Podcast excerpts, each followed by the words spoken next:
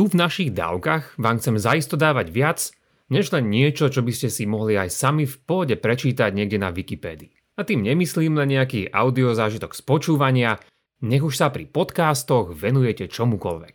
A ja dúfam, že tomu tak bude aj pri dnešnej dávke o tzv. bohu hodinárovi. Počúvate pravidelnú dávku, vzdelávací podcast pre zvedochtivých, ktorý nájdete aj na denníku ZME. Ja som Andrej Zeman a v mojich dávkach sa zaoberám témami religionistiky. Podporte našu tvorbu jednorazovo, trvalým príkazom alebo cez Patreon a všetko info je na pravidelnadavka.sk. Veľká vďaka, vážime si to.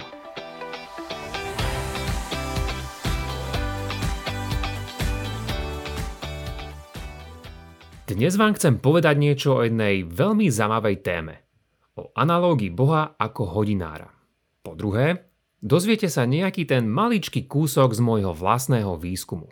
Po tretie, ukážem vám, ako sa súčasní evoluční biológovia mília. Teda aspoň keď príde na dnešnú tému. A v neposlednom rade pokúsim sa vás týmto všetkým presvedčiť, že možno tá zatiaľ neznáma postava, o ktorej dnešná dávka je, nestráca svoju dôležitosť ani dnes. Tak teda poďme na to lebo slúbil som vám toho práve celkom dosť. Dnešná časť sa točí okolo postavy Williama Paleyho. Kto to teda bol a s čím takým podstatným prišiel?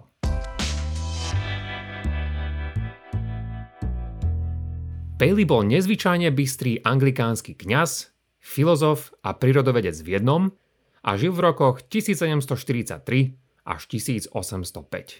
Je pritom veľmi dôležitý aj v iných oblastiach, ako v tzv. kresťanskom utilitarizme, či v diskusii o biblických zázrakoch. Ale tomuto sa dnes celkom vyhneme. A vyhneme sa tomu, pretože ak niekto dnes Paleyho pozná a cituje, tak je to kvôli niečomu celkom inému. A to je práve kvôli dnešnej téme. Je to kvôli analógii boha hodinára a jednej jeho veľmi vplyvnej knihe, ktorá v mnohých kapitolách píše o božom dizajne v prírode. Najprv vám predstavím tú štandardnú verziu, tak ako ju chápu takmer všetci, Nož a potom, aby sme tu mali trošku intelektuálneho dobrodružstva, začnem ju celú spochybňovať. Ale dúfam, že nenechám po sebe len znivočené ruiny, pretože nakoniec vysvetlím veci tak, ako sa naozaj majú. Aspoň teda, to je náš plán. Takže najprv, ten slúbený štandardný príbeh sa začína takto. Paley napísal v roku 1802 knihu s názvom Prirodzená teológia. Prirodzená teológia, ako som viac povedal v dávke 72, sa snaží o racionálne dokazovanie Božej existencie, respektíve jeho vlastností. Takže toto vraj bolo Paleyho zámerom, a to teda nie pomocou takého šikovného slovného argumentu, tzv. argument a priori, ale z pozorovanej prírody. A ako presne sa Paley o to snažil? Jeho kniha sa začína týmto dnes už slávnym príkladom, od ktorého sa začne všetko ďalšie v jeho knihe odvíjať. Takže ide tu o toto. Predstavte si niekoho, kto kráča po prírode a zrazu zbada na zemi hodiny. Zdvihne ich, preskúma ich a bude pozorovať, že tieto hodiny sú v skutku veľmi precízne nastavené tak, aby mohli fungovať. Inak povedané, budeme v nich pozorovať design. Bolo by však hlúpe tvrdiť, že tieto hodiny sa tu ocitli len tak, same od seba. Každý inteligentný človek predsa vie, že hodiny potrebujú na svoju výrobu hodinára. A podobne, akýkoľvek iný dizajn potrebuje svojho dizajnéra. A preto, ak budeme v prírode u zvierat či rastlín pozorovať iné príklady takýchto dizajnovaných vecí, musíme vraj podobne prísť k záveru, že za nimi nejaký dizajnér. A samozrejme, že nie len taký hoci jaký, ale dizajnér, ktorým je sám Boh. Ďalej budete zrejme typicky ešte určite počuť, že tento argument s Paleyho následovnými mnohými príkladmi z prírody bol asi 50 rokov naozaj veľmi silným argumentom. A to až do času, keď, keď prišiel nik iný ako presne tak, ako Charles Darwin.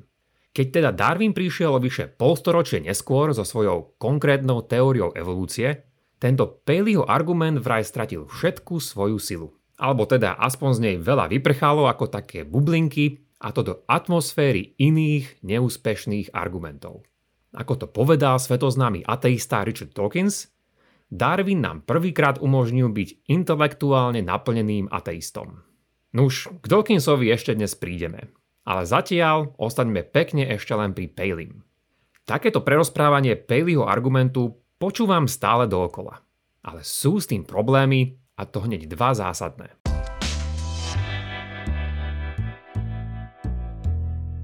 Prvý je ten, že celé to s Darwinom ako vraj zrúcal argumenty pre Božiu existenciu z toho, ako príroda funguje, sú historicky prehnané a teda aspoň minimálne nepresné. Darwin pomohol transformovať tieto argumenty a teda prirodzená teológia pokračovala, i keď zmenená, aj po ňom. Ale toto je celá veľká téma a tu si musíme odložiť niekde do šuflíka. Ten iný veľký problém je, že mnou sumarizované chápanie Paleyho argumentu je úplne milné. A tu sú dôvody prečo. Mnohé prerozprávania Paleyho argumentu o tomto dizajne v prírode sú, a musím to povedať takto, neuveriteľne nepresné. V tomto zmysle ide o vytvorenie tzv. slameného strašiaka, čiže oveľa slabšej verzie niekoho argumentu, ktorú sa snažíme vyvrátiť a potom sa tvárime, že sme tým názorového oponenta naozaj dostali. Takže, ako to ten Paley naozaj myslel? Paley naozaj začína tak, ako som to v úvode spomenul. Vraví o tom, že keď niekto nájde hodiny na Zemi, tak z nich príde k záveru, že museli mať svojho hodinára. A podobne aj spomína, že podľa tohto uvažovania musí mať každý dizajn dizajnéra. Doteraz je teda všetko v poriadku. Toto všetko vraví Paley na začiatku svojej úplne prvej kapitoly, no potom začne veci problematizovať. A na to ste si už určite aj vy, milí naši zvedochtivci, zvykli aj u nás. Prekvapenie pre pozorných čitateľov Paleyho diela však bude zrejme v tomto, že toto vôbec nie je koniec jeho uvažovania, ale len začiatok. Na tomto mieste začína totiž rozlišovať medzi dvoma typmi pozorovaní, ktoré nazýva jednoducho prvé skúmanie a druhé skúmanie. Prvé skúmanie je len to zbežné, ktoré každý, kto je akože oboznámený s Paleym, pozná. Čiže ide o to klasické znenie. Vezmem hodiny do ruky a metódou pozriem, vidím, si poviem, že hodiny musel niekto vytvoriť. Potom však Paley vraví toto a budem samozrejme trochu parafrázovať. Čo ak sa na tieto nájdené hodiny pozriem pozornejšie? Nielen tak zbežne, ale naozaj si začnem všímať ich detaily.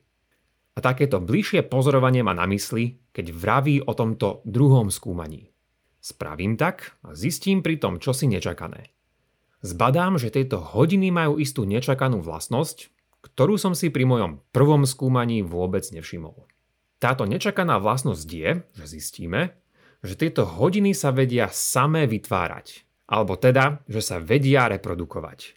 Inými slovami, zrazu by sme prišli na to, že takéto hodiny nepotrebujú naozaj svojho hodinára, ktorý by ich musel manuálne vo svojej dielni vyrábať, ale že to tieto hodiny zvládnu samé. Hodinár týmto pádom do tohto procesu vôbec nezasiahne. Samozrejme, hodiny tu slúžia len ako analogia, ktorá nás má priviesť k premýšľaniu. Paley ho netrápia naozajstné hodiny, lebo o tých vieme, že sa naozaj nevytvárajú samé od seba. Ide však o myšlienkový experiment a ten má odhaliť prípadné silné a slabé stránky nášho zmýšľania. Celá táto analogia s hodinami a ich hodinárom je, ako nám už je zrejme jasné, symbolom pre prírodné organizmy a ich stvoriteľa. Je totiž pravda, že v Pelího dobe ešte stále mnohí verili, že Boh aspoň občasne niekoľkokrát počas dejín vytvoril nové a nové druhy organizmov. Šlo teda, vravíme, o špeciálny Boží akt, ktorý možno v tomto prípade klasifikovať aj ako jeho zázračný zásah. Bolo tomu tak pred Palin a ešte aj nejakú tú dobu po jeho a aj Darwinovom živote.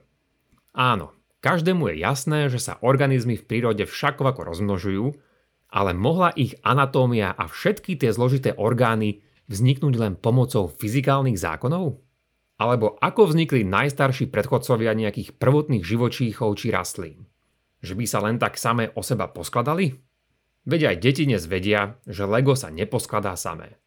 Už a prirodzene aj v 19. storočí sa mnohým zdalo, že príroda je oveľa zložitejšia len ako takéto Lego.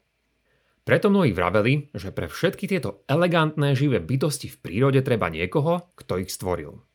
a zrejme nie len niekedy na začiatku jedným prvotným stvorením, ale aj opakovane počas histórie Zeme, ktorá sa vtedy stále, okrem pár výnimiek, počítala len v tisíckach rokov. A práve tu nastáva zaujímavé zauzlenie. Totižto na nešťastie, Peliho mnohí zdá sa vôbec nepochopili a čo skoro k tomu prídeme. Ale predtým, aby sme to vedeli oceniť, musíme si ešte povedať, ako presne bol Paley nepochopený.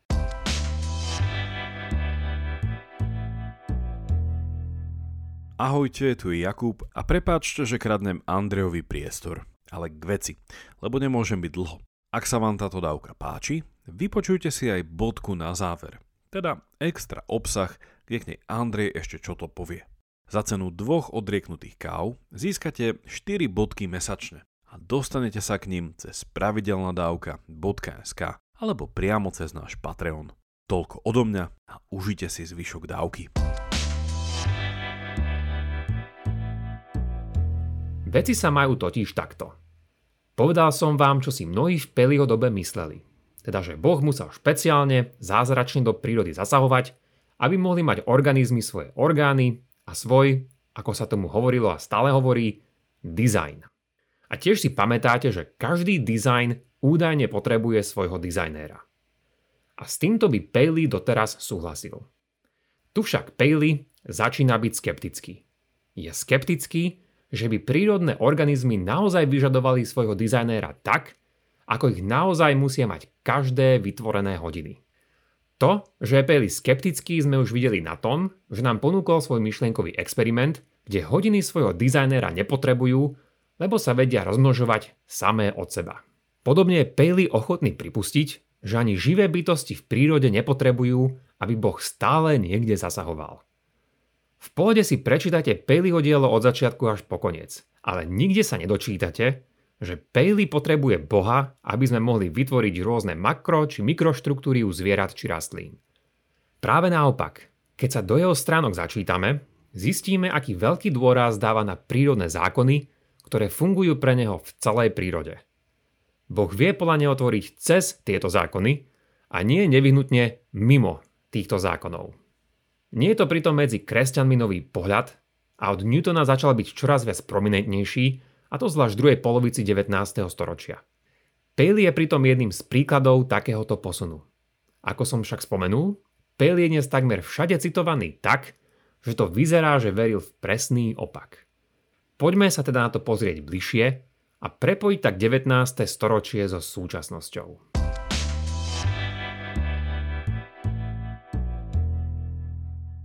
Je zaujímavé pozrieť sa práve na niektorých ateistov, ktorí by sa mali do témy vyznať.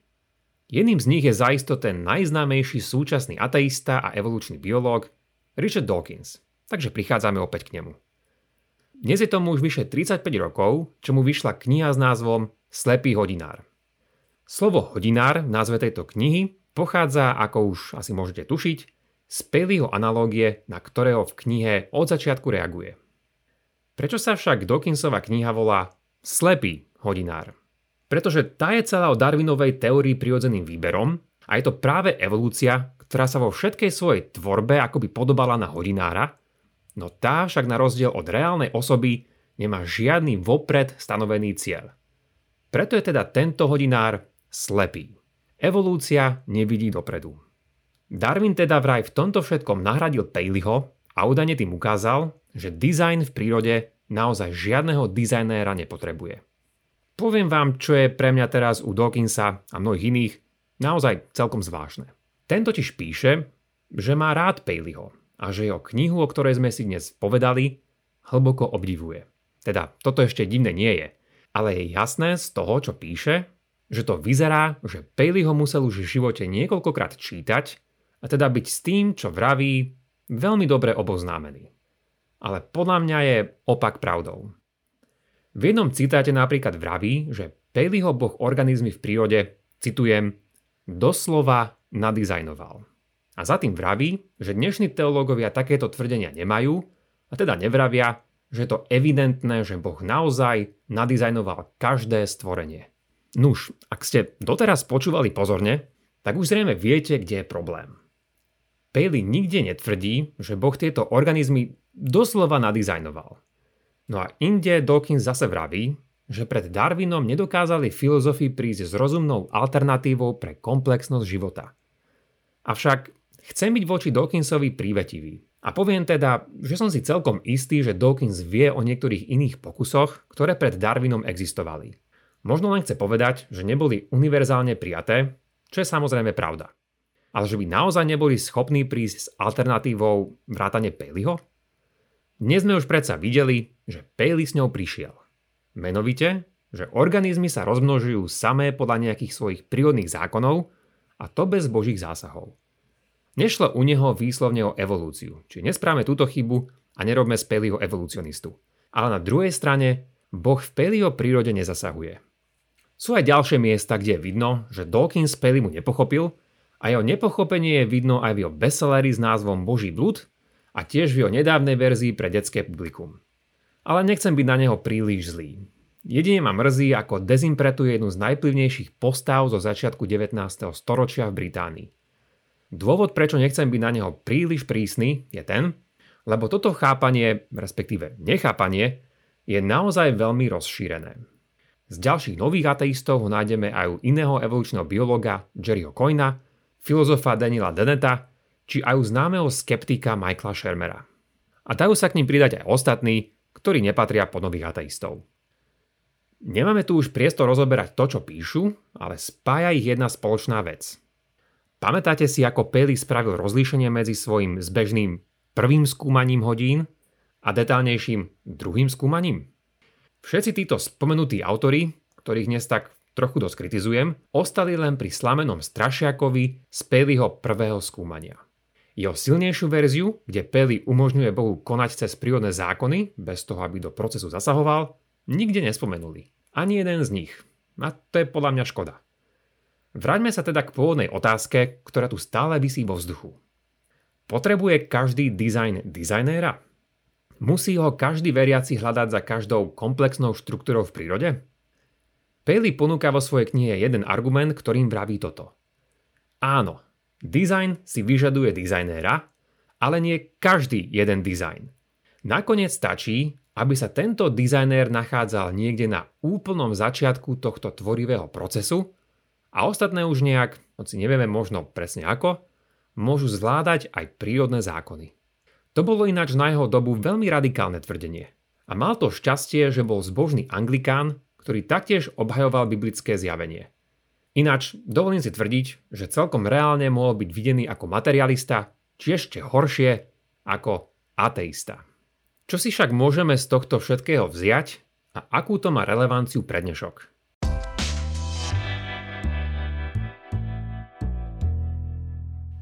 Tu sú na záver moje tri postrehy. Jeden je ten, že nám to môže pomôcť rozmýšľať, aké sú možnosti toho, či a ako Boh koná vo svete – Obraz pravidelne zasahujúceho Boha nie je na teologickom stole tou jedinou myšlienkou, či už dnes, alebo historicky už mnoho storočí. Po druhé, skúmanie Peliho nám dnes pripomína, ako sú dôležité slova a ich významy. Hoci je to samostatná téma na inokedy, spomeniem aj tento bod, pretože poučenie z neho platí univerzálne. Prekvapivo, len sotva sa niekto dotkne toho, čo sa pod slovom design myslí a už vôbec nie to, čo tým mal na mysli Paley či dobové používanie tohto pojmu v 19. storočí? A potom sa stane, že sa nepochopíme, alebo ešte horšie, budeme sa tváriť, že chápeme a pritom sa deje presný opak. Takže slova a ich významy sú dôležité a mali by sme sa uistiť, že vravíme o tom istom. A po tretie, je tu niečo, čo by som nazval potreba symetrickej sympatie. Čo mám tým na mysli? Dawkins a mnohí iní napríklad boli už úplne správne zrození z toho, ako mnohí, čo odmietajú evolúciu, tak nechápu ani jej základným tvrdeniam. Takíto evolúční popierači môžu napríklad milne tvrdiť, že evolúcia je čisto náhodný proces, alebo že je to stále iba teória, ako keby bolo niečo na tomto vedeckom pojme negatívne. Takto sa mnohí evoluční biológovia právom sťažujú, ako ľudia Darwinovi naozaj nechápu. Ja by som si len prial, aby sme podobne pristupovali aj k Pelimu a iným postavám z minulosti. Dokonca, keby som mal viac času, vysvetlil by som vám, prečo zrejme mnohí z tých, ktorí som tu dnes spomenul, si nielenže neprečítali Paleyho knihu, ale dokonca asi ani jeho prvú kapitolu. Avšak práve o tomto vám poviem v mojej bodke na záver a link, cez ktorý sa k nej dostanete, nájdete buď v popise tejto dávky, alebo na našom webe pravidelnadavka.sk. Ak máte ohľadom dnešnej dávky nejaký koment alebo otázku, napíšte mi ju cez naše sociálne siete alebo e-mailom na andrej.pravidelnadavka.sk. Teším sa na vás na budúce. Buďte zvedochtiví a nech vám to myslí.